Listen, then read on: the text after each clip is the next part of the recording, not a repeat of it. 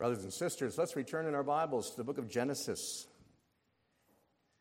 Genesis in the second chapter. After a detour for the occasion of Easter, we'll return.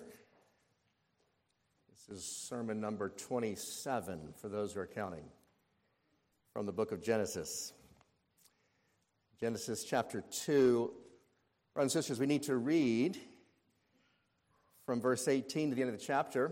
And then we're going to need to turn to the New Testament to a passage that exegetes this passage.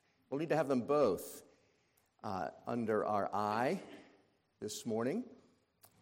So if you'd like, you can already be putting a marker at Ephesians 5. The page numbers from your Pew Bibles are in the bulletin.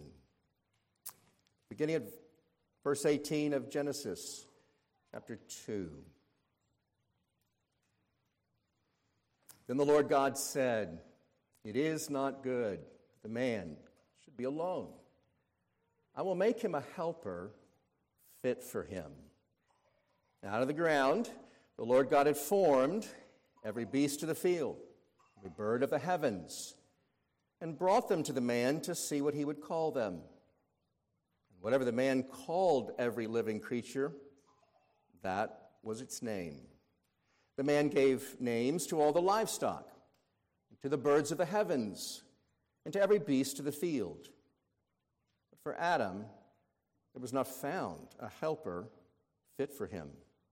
So, the Lord God caused a deep sleep to fall upon the man. And while he slept, took one of his ribs and closed up its place with flesh rib that the Lord God had taken from the man, he made into a woman and brought her to the man.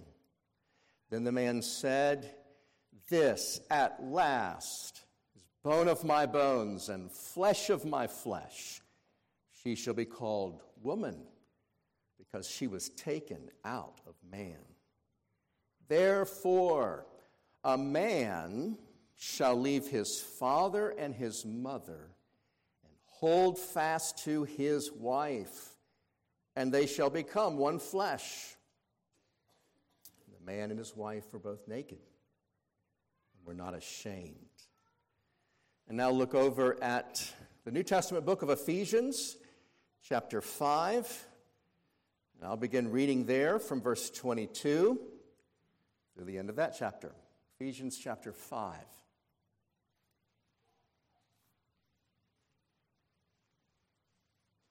Verse 22 Wives, submit to your own husbands as to the Lord. For the husband is the head of the wife, even as Christ is the head of the church, his body, is himself its Savior. Now, as the church submits to Christ, so also wives should submit in everything to their husbands. Husbands, love your wives as Christ loved the church and gave himself up for her, that he might sanctify her, having cleansed her by the washing of water with the word, so that he might present the church to himself in splendor, without spot or wrinkle or any such thing, that she might be holy and without blemish. In the same way, husbands should love their wives as their own bodies. He who loves his wife loves himself, for no one ever hated his own flesh, but nourishes and cherishes it just as Christ does the church, because we are members of his body. Quote, Therefore, a man shall leave his father and mother hold fast to his wife, and the two shall become one flesh. End of quote. This mystery is profound. And I am saying that it refers to Christ and the church. However, let each one of you love his wife as himself and let the wife see that she respects her husband. This is the Word of God. Amen. Let's pray together. Father, give us not only the blessing of focus and attention and receptive hearts to your Word, give us the blessing of joy and wonder. What you've done, hiding, as it were, glorious truths in ancient words be taken hand again today. Give us that love, joy, and wonder, we pray in Jesus' name. Amen. So, speaking of the mystery of romance and of marriage, the wise men of Proverbs, in a portion I like to quote, says, Three things are too wonderful for me, for I do not understand the way of an eagle in the sky, the way of a serpent on a rock, the way of a ship on the high seas, and the way of a man with a maid.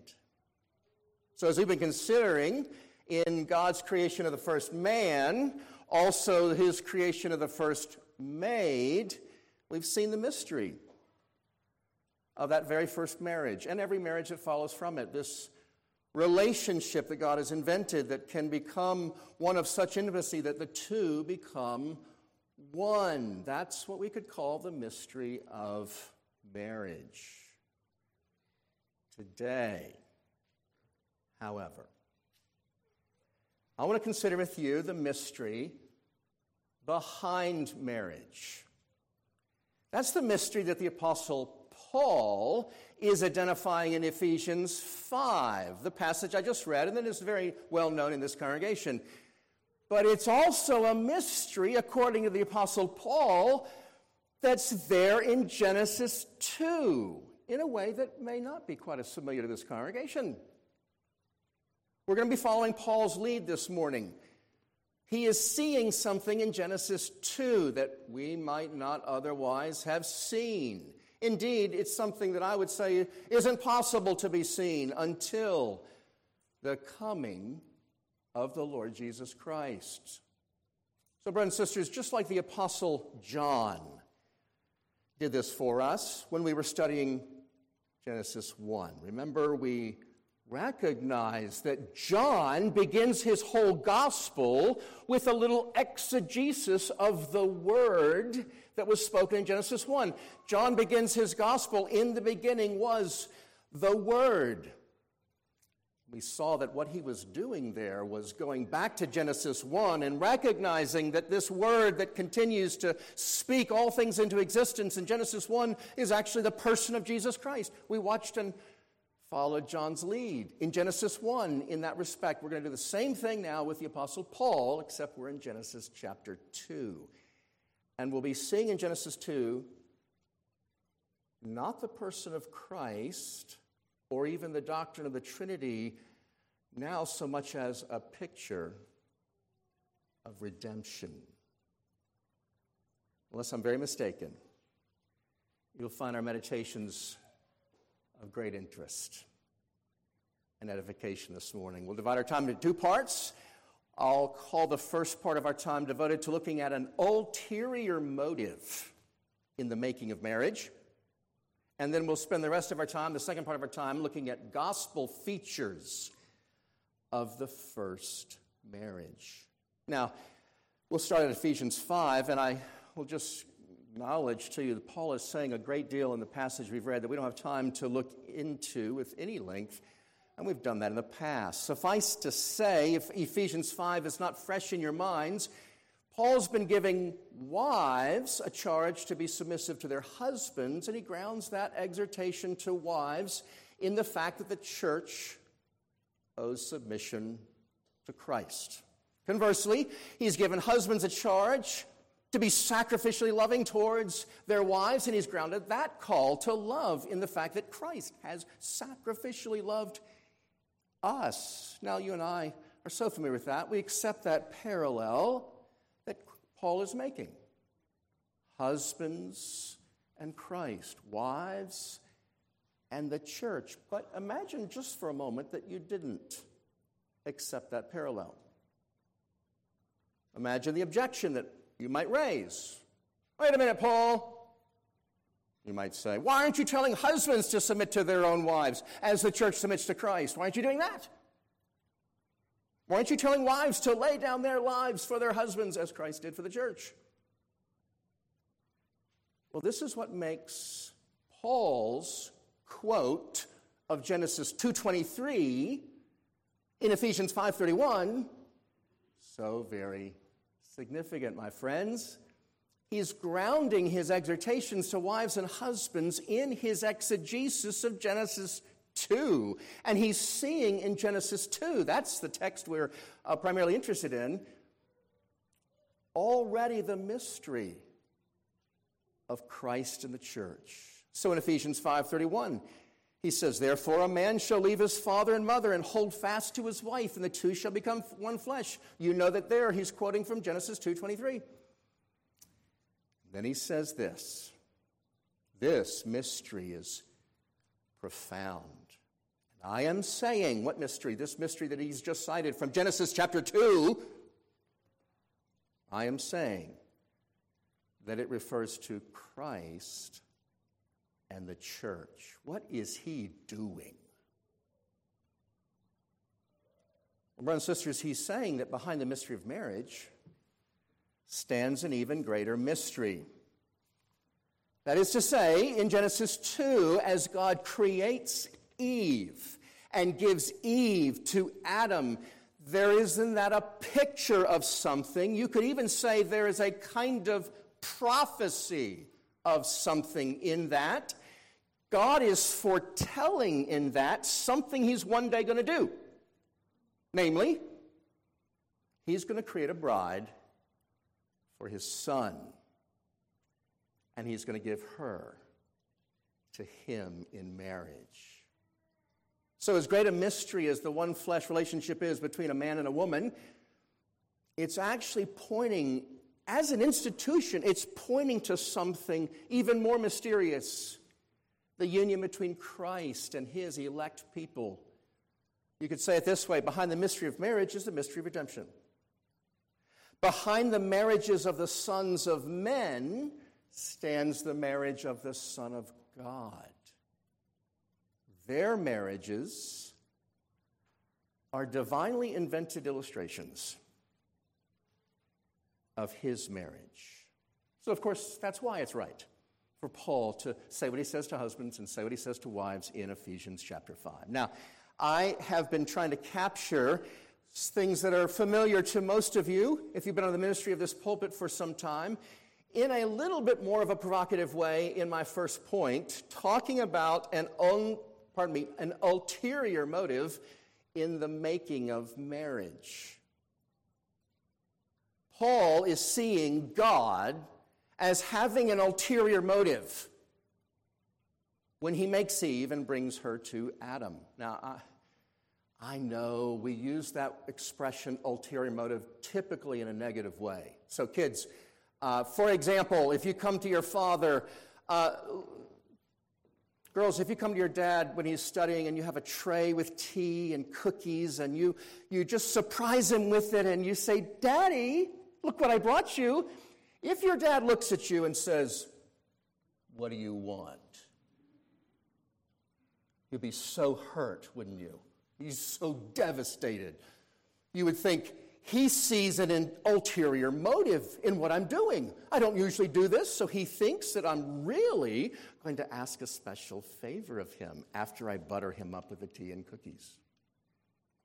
Well, that's true. Ulterior motives often are negative. They're things we are hiding out of our duplicitous hearts because we want to manipulate each other. But, folks, that's not what the word ulterior has to mean. Here's the dictionary definition lying beneath or beyond what is evident or revealed.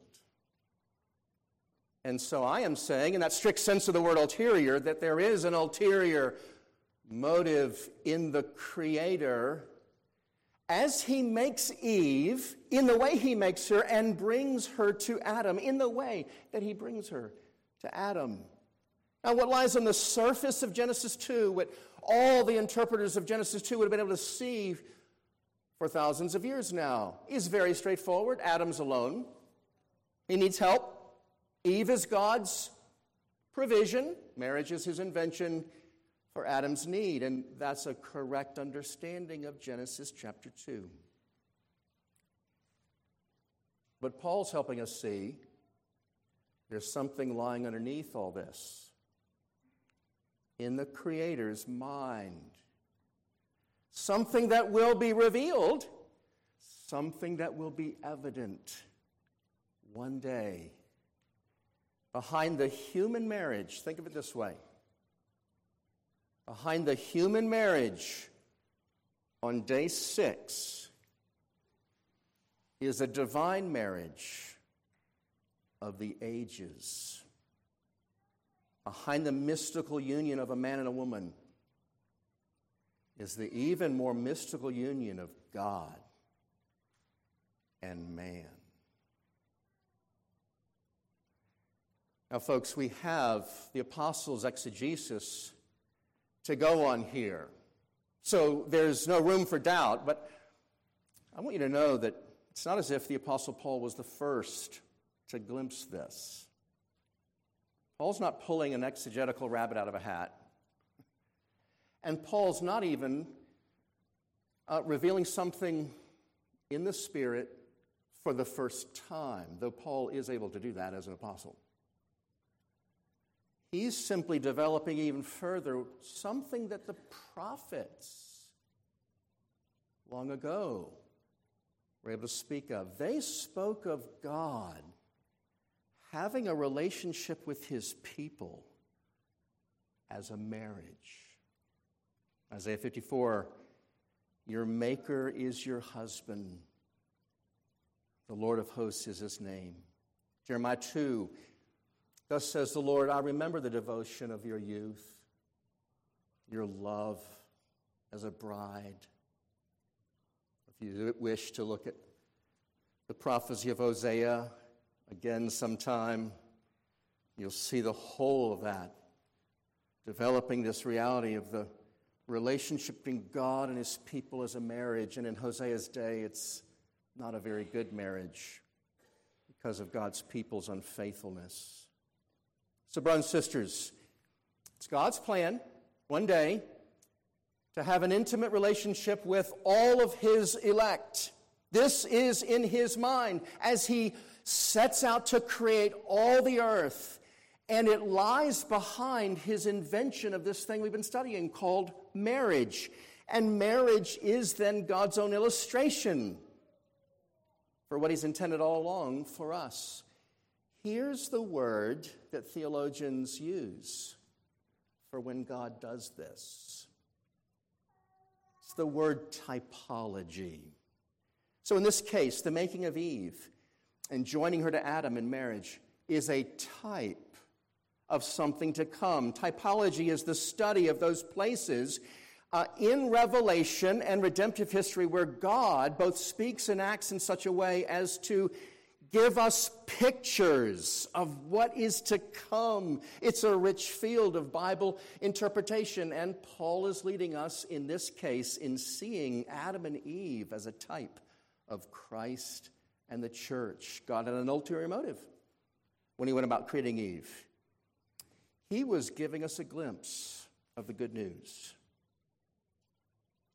the news of what he was going to do in human history between Christ and his people.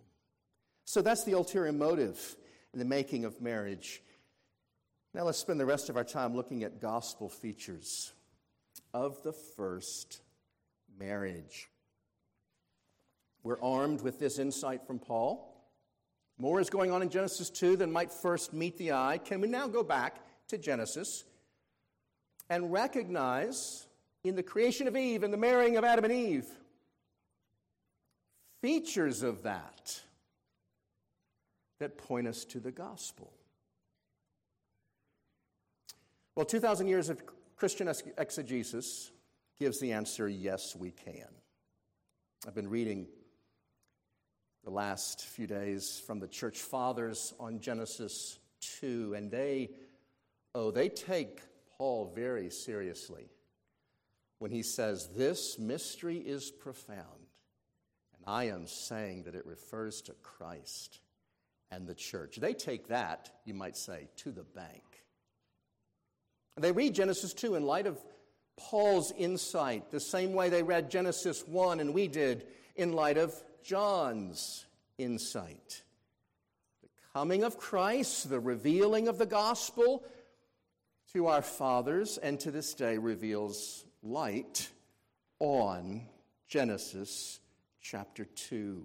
So, what can we be seen? What can be seen of the gospel in the making of this first marriage? I'm going to put it in terms of four questions and their answers. Number one, why did God take such extraordinary steps to fashion Eve as a companion for Adam? Now, in a set of uh, words in the scripture that describe the creation of the universe, there's a certain sense in which everything is extraordinary, to be sure, but you'll recall, don't you? We asked this question early on why all the drama in the creating of Eve? Why all the real estate in terms of inspired scripture devoted to her creation? We saw that God was teaching in all of that, and we saw rightly that He was teaching us about the roles of men and women in marriage. He is the head, she is the helper. Paul makes those points as well. But if Adam is a picture of Christ and Eve is a picture of the church, then there's something more than that, even. Why did God take such extraordinary steps to fashion Eve as a companion for Adam? Because it was His plan throughout the coming ages of the world to fashion the church as a companion for his eternally begotten Son. This painstaking making of the woman in the way that he makes her is a picture of what God is setting out throughout all of human history to do, which is to make, to build a church. Now, the church fathers were quite fascinated by the word made that you have in your English Bibles in chapter 2, verse 22. That would easily get by us in the English. It reads rather straightforwardly. And the rib that the Lord God had taken from the man, he made into a woman and brought her to the man. But the Hebrew word is literally built. And it's a word taken from the world of architecture. God is being depicted here in the original as a master builder when he crafts Eve. And it's not lost on our fathers that this is, in fact, what Jesus says about his mission as he comes. I will build my church, and the gates of hell will not prevail against it. In Matthew chapter 16, and earlier in Ephesians chapter 4, Paul had spoken of this. He, that is Christ, gave apostles and prophets, evangelists and shepherds and teachers to equip the saints for the work of ministry, for the building up the body of Christ. So listen to St. Jerome. He's speaking in the fourth century about Genesis 2:22. Here, Scripture said built. The Latin he used was the word for edifice. The concept of building intends to denote the construction of a great house. Consequently, Adam's rib, fashioned into a woman, signifies by apostolic authority Talking about Paul, Christ and the church. And that is why Scripture said he built a woman from the rib. We've heard about the first Adam. Let us come now to the second Adam and see how the church is built from his side. Brothers and sisters, in the creation of Eve, we're actually seeing God revealing his divine purpose in creating everything. He creates Eve as a companion for Adam in order that they might have relationship. That's the ultimate reason he creates the world and man in his image in it. It's to have relationship with him. Specifically, to have relationship with him through his son. Marriage that he will arrange. You know, not only from Ephesians 5, but from the finale of the New Testament, the book of Revelation, this is how it all ends. It all ends with a great wedding feast when we will be presented to Christ, spotless and without wrinkle, as a bride. So that's your first feature of the making of this marriage, Genesis 2. It points to the gospel. God's fashioning a bride for Adam. It's his foreshadowing, his whole plan for human history to make a bride for his son. Feature number two, in the form of a question. Why was it that God created Eve in such a way that she shared Adam's flesh and bone? We pondered this our first sweep through the text. Eve isn't made from the ground like Adam was, she's made from a piece of Adam himself. We saw, rightly so, this has implications for how he would view her, how we, as husbands, would view our wives. We've quoted Matthew Henry, his adorable and memorable quote out of his side to be equal of him, under his arm to be protected, near his heart to be beloved. He was teaching about our marriages in that, but if Adam is a picture of Christ and Eve is a picture of the church, there's something more than that here. And it is this in order for there to be a divine human wedding, the end of all time, God will have to take flesh and blood. He'll have to share in our own flesh, as the writer of Hebrews puts it. Since therefore the children share in flesh and blood, he himself likewise partook of the same things. You could say that there is a hint already of the incarnation. And it's even more than that. Wait, there's more. What would flow out of this? Adam caring for his wife Eve as one who was quite literally an extension of his own body. This too would preach of Christ's love for us. Paul is actually quite interested in that in the passage that we looked at in Ephesians 5. He says, In the same way, husbands should love their wives as their own bodies. He who loves his wife loves himself.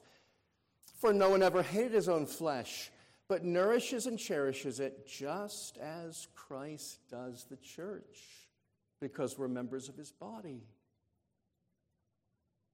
So I greeted you this morning those who are bone of Christ's bone, flesh of Christ's flesh. Listen to St. Ambrose. The union of Adam and Eve is a great mystery in Christ and in the church. It is certain that as Eve was bone of the bones of her husband and flesh of his flesh, we also are members of Christ's body bones of his bones and flesh of his flesh. Think about it this way Your Savior speaks of you, thinks of you, relates to you the way Adam when he first saw Eve. This at last. It's bone of my bones and flesh of my flesh. How much does Jesus love you, people of God? like you're his own body, like you're a piece of him.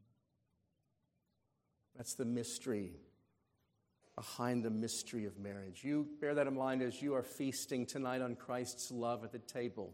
You remember this, please.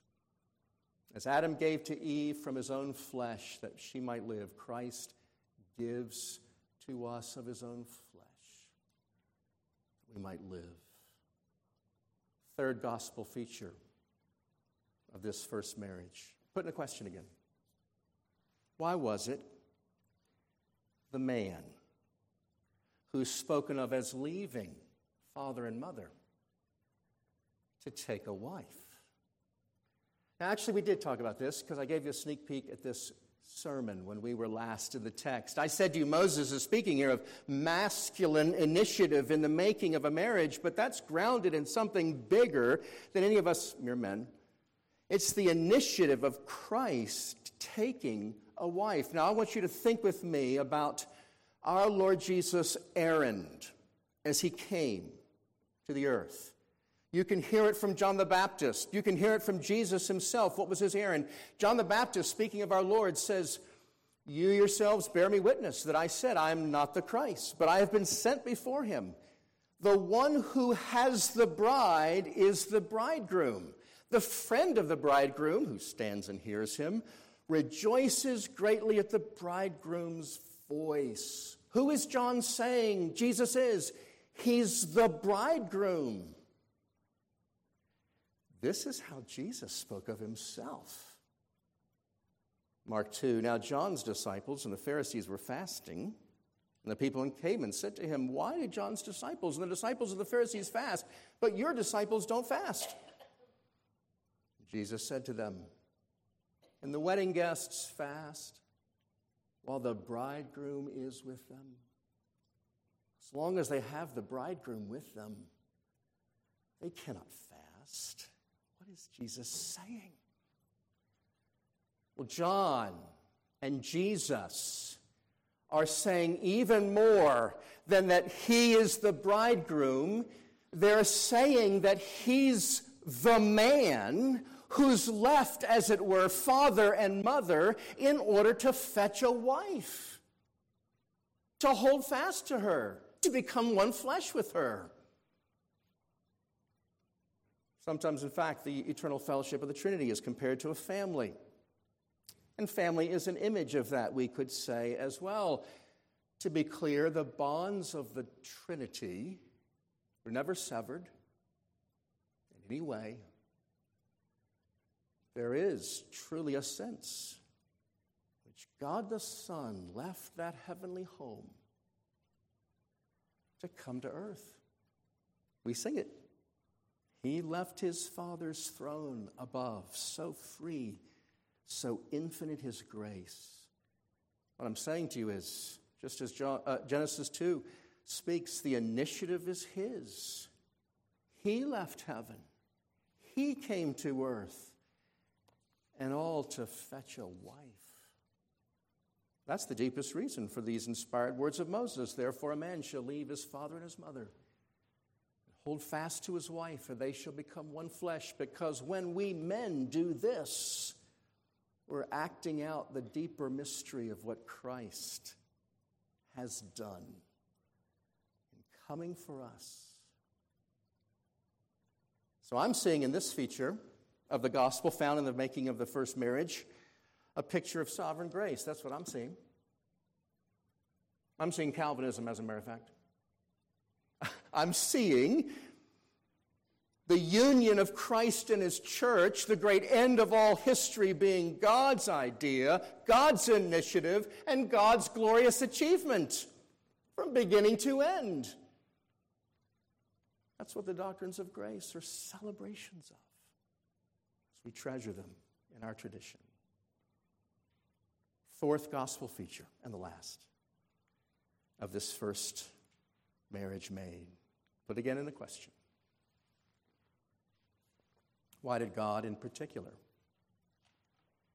bring forth Eve from a wound made in the side of Adam? Answer because the forming of the church of Christ would only be possible through the wounding of the Son of God. I could put the question in simpler terms, brothers and sisters. As we think of this scene that's painted for us in Genesis 2, why the blood? Why the bone? Why the wound?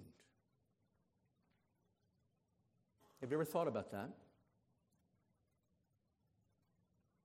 If Adam is a picture of Christ, Eve is a picture of the church, there's something profound here. That wound, even that sleep, is pointing to something that would only become clear at the cross. St. Augustine, even in the beginning, when woman was made from a rib in the side of the sleeping man, that had no less a purpose than to symbolize prophetically the union of Christ and his church. Adam's sleep was a mystical foreshadowing of Christ's death. Augustine is regarded as the greatest of all church fathers. He's seeing significance not just in the wound, but in the sleep. Over a thousand years later, the king of commentators, Matthew Henry, follows St. Augustine and the other church fathers. Matthew Henry writes this In this, as in many other things, Adam was a figure of him who was to come. For out of the side of Christ, the second Adam, his spouse, the church, was formed when he slept the sleep, the deep sleep of death upon the cross. Adam's sleep, foreshadowing of our Lord's sleep of death. Adam's wound, a foreshadowing of his body broken for us. Matthew Henry joins the church fathers in saying that when that soldier took his spear and ran it into the side of our Lord, it's as if God was accenting the reality that his son was the second Adam, and from his wounded side would flow blood for the cleansing of the church's sins and water. Friends, just ask you as we have studied God's way as creator for so much time now. Doesn't he go about his work of creation with an eye for something other than mere efficiency? He does it with an eye to our instruction, our edification, with an eye to his glory reflected in our eyes. I ask you, why else would the Creator break? something perfect in order to make something else? Why would the wound of one be necessary to give life to the other? Why the blood and the bone and the flesh in that perfect paradise? Why this perfect man lying on the ground? with a wound in his chest? Answer to reassure those who live in the aftershocks of our Lord's brutal death as the second Adam. This was always his intention to bring life to us by the wounding of our husband. God's embedding right here in the creation account a sign that points to the cross. And you've noticed by now, it's before there's any sin, even in the world. Listen to one of our writers in Tabletalk magazine.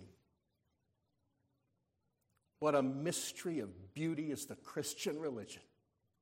Even before the fall of man, God was foreshadowing the pattern of our redemption in the wounding of Adam. Recorded in Genesis 2, we find a type of the redemptive provision God would make for our salvation, a picture historically prior to the very sin of Adam that necessitated our redemption, as recorded in Genesis 3. Truly, the elect have been saved from the foundation of the world.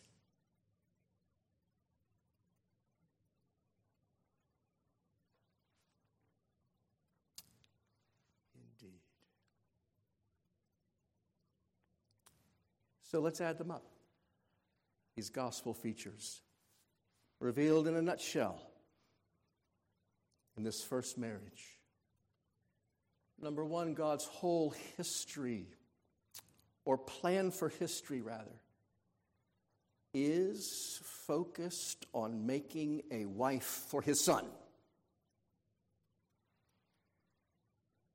Number two, he will accomplish this by becoming one with our flesh and blood. Number three, this will be all of God's sovereign initiative from first to last. And it will entail his willingness to be wounded for our transgressions in order to purchase and purify us as a bride. Folks, that's a lot of gospel. That's a lot of gospel. Looking back at the inspired words of Holy Scripture in Genesis 2, we're able to see. I simply say to every last one of you here, it's a gospel not just to be marveling at this morning, it's a gospel to be believed. Do you believe? The God of salvation is that wise and that good. He's had the one way of salvation, the Lord Jesus Christ, in mind from the very beginning of time. I want you to remember when we come to a passage, when we do get to Genesis chapter 3, passage has been called the Proto Evangelium, which is a fancy way of saying the first proclamation of the gospel in the Bible. And of course, it's that reference to when God says, I will put enmity between you and the woman, speaking to the serpent between your offspring and her offspring. He shall bruise your head, and you shall bruise his heel. This is, in fact, the first proclamation of the gospel in explicit terms. I want you to remember, we've already had a picture of the gospel. It's come even before that. A man shall leave his father and his mother, hold fast to his wife, and they shall become one flesh. So said Moses greatest of all prophets. This mystery is profound, and it refers to Christ and the church. So said Paul, greatest of all the apostles. Amen. Let's go to the Lord in prayer.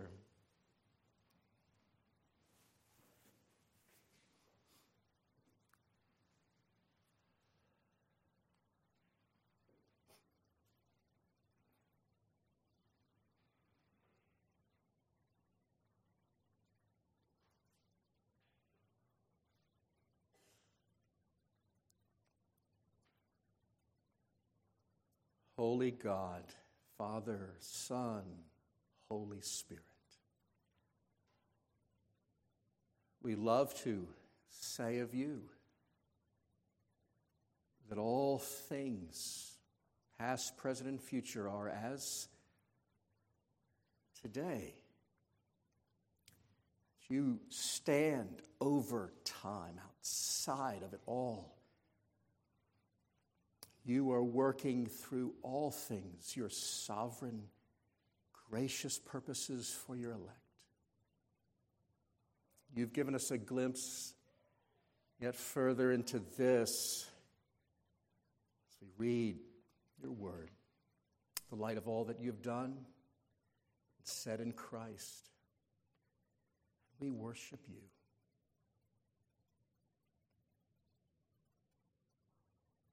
And we believe. We believe that most dreadful of all moments in history, the death of your Son, is what you have foreordained from the foundations of the earth. We believe. We bless you. You are willing to wound our husband that we might have life, might have fellowship with him forever and ever. So give us the joy and the wonder of all this, we pray. In Jesus' name, amen.